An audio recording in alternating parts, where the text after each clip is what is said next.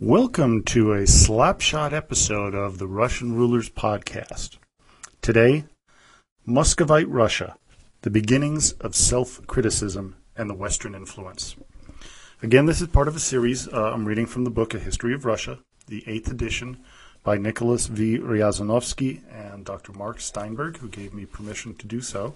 I'd like to thank him and, and also, as always, tell everybody if you're going to find a book on Russian history, this is the one. So let's go on with uh, the thinking of what's going on in uh, Russia before Peter the Great takes over. Even if we make full allowance for Muscovite enlightenment, the fact remains that in a great many ways Muscovy lagged behind the West. Russia experienced no Renaissance and no Reformation, and it took no part in the maritime discoveries and the scientific and technological advances of the early modern period. Deficiencies became most apparent in war and in such practical matters as medicine and mining. They extended, however, into virtually every field. It should be noticed that the Muscovite government showed a continuous and increasing interest in the West and in many things that it had to offer. Muscovite society, too, in spite of all the parochialisms and prejudice, began gradually to learn from the heretics. Diplomacy cons- constituted one obvious contact between the Muscovite state and other European countries. Although we trace the highlights of Russian foreign relations in preceding chapters, we should note here that these relations repeatedly included distant lands, such as England and Holland, as well as neighbors like Poland and Sweden, and that they dealt with many matters.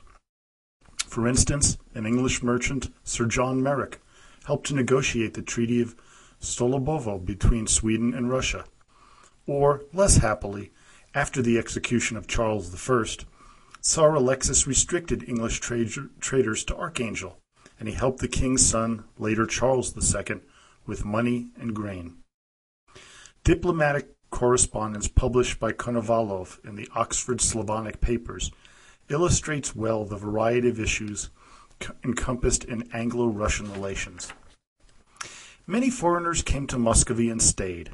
The number continued to increase after the first large influx in the reign of Ivan III. At the end of the 16th century, foreigners in Muscovite service could be counted in hundreds and even thousands if we include Poles, Lithuanians, and Ukrainians.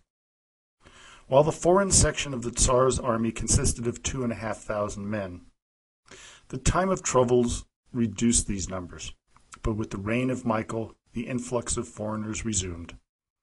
In 1652, Tsar Alexis assigned them a northeastern suburb of Moscow, the so-called Nemetskaya Sloboda, or German suburb.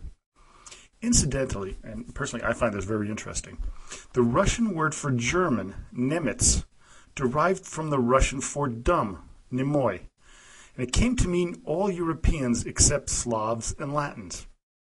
A visitor in the 1670s estimated that about 18,000 foreigners lived in Muscovy, mostly in the capital, but also in Archangel and other commercial centers and in mining areas.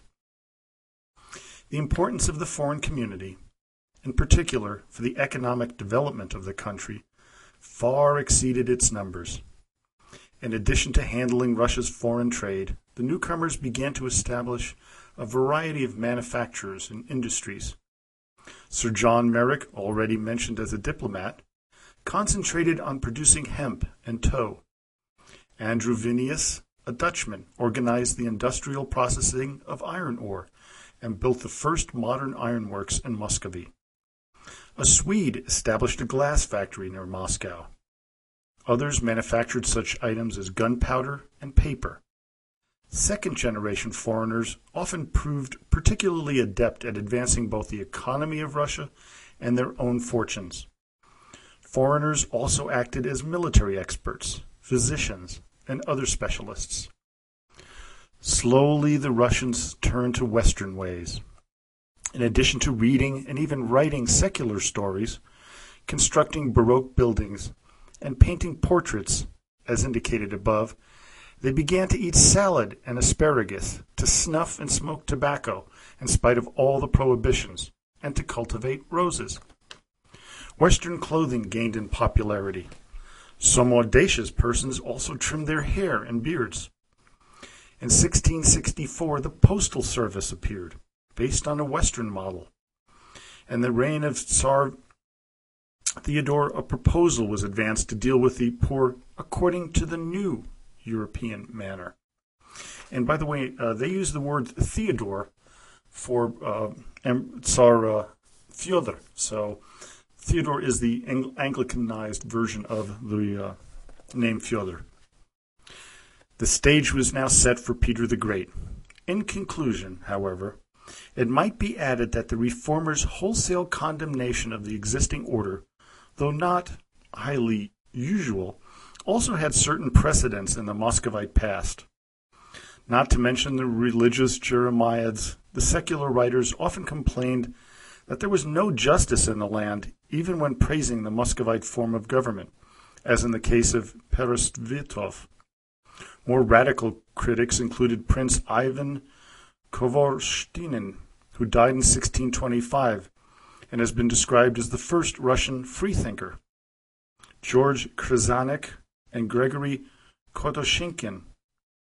Krizhanich, a Croatian and a Catholic priest, spent 18 years in the realm of the Tsars from 1659 to 1677 and wrote there some nine books on religious, philosophical, linguistic, and political subjects. He combined an extremely high regard for Russia as the natural leader and savior of Slavdom with a sweeping condemnation of its glaring defects and, above all, its abysmal ignorance. Krizhanich's writings were apparently known to the Russian ruling circles. Kotoshikhin an official in the Foreign Office, escaped to Sweden in 1664 after some personal trouble. There, before being executed in 1667 for the murder of his landlord, he wrote a sweeping denunciation of his native land. Kotoshikhin emphasized Muscovite pride, deceit, and again the isolation and ignorance of the people. As it turned out, the system that he condemned did not long outlast him. Well, I hope you enjoyed that. Uh, we're about to embark on the life, the real life of Peter the Great coming up with his ascension this week uh, to the kind of the head of the Russian government taking over from Sophia. And uh, I hope you enjoyed that. Uh, again, don't forget to uh, visit the uh, podcast site at russianrulers.podhoster.com. Become a Facebook friend and join the growing community at Russian Rulers History Podcast. And uh, don't forget to make a suggestion, leave a question, you know, make a comment. Uh, but as always, до свидания и спасибо большое.